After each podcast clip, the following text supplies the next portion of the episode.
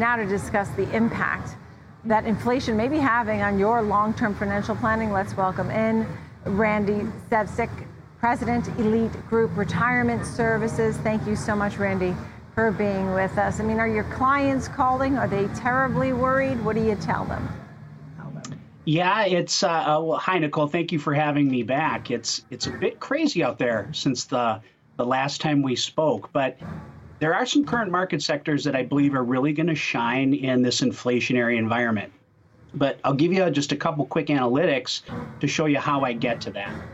Um, as you know, yeah. I always see things through the yeah. prism of retirees, and they have a massive impact on the market. So they're fifty percent of the population is going to be at or have exceeded the retirement age by twenty twenty-two.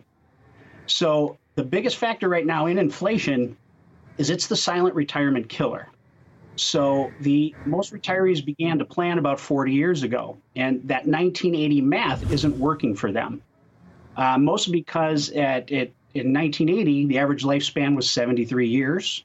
Now, because of advancements in medicine, health, and preventative care, forty-nine percent of men and sixty-five percent of women can expect to see eighty-five.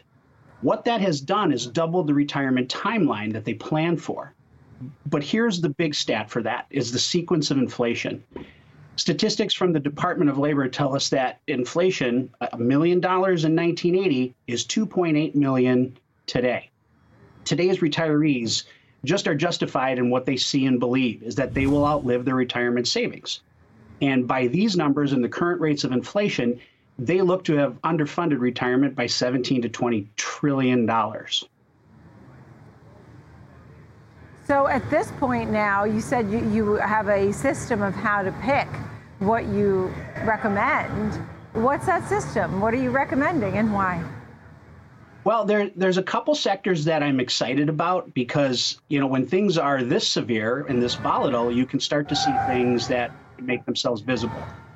And with ten thousand people retiring every day for the next eight years, healthcare is becoming a sector that could become recession-proof. Um, Walgreens and C V S are already reacting to future demand with the development of walk-in physician staff clinics, and those are attached to their existing pharmacies. So they already have the foundation to build on the services they're providing. Um, the other one is financials. Uh, the, the financial sector scares people away. Uh, you know, they think banks, mortgages, consumer finance. I, I think in terms of insurance companies. And last year, over a trillion dollars in retirement assets. Think about that, a trillion of thirty trillion saved American dollars moved into indexed annuities. That signals that retirees are already reacting to longer lifespans and to underfunded retirements. So I, I think those are two sectors that really show a lot of promise. Mm, understood. And with all this volatility and concerns about a recession, you, you also have a group that you say to stay away from. Tell me more about that. And energy is in that group, ironically. There are some people who like energy, they think it pays dividends, and even though energy and stocks have run up, they still are buying into it. That's in your avoid right. group. So tell us a little bit about the group and energy specifically.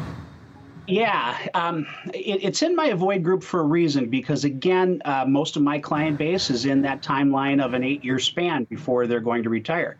So the longer you have, energy will be volatile. So if you have a longer time span of your retirement of eight years or nine years, it's not a bad one to look at. But if you're thirty-six months out from retirement, I would stay away from energy. I would stay away from real estate.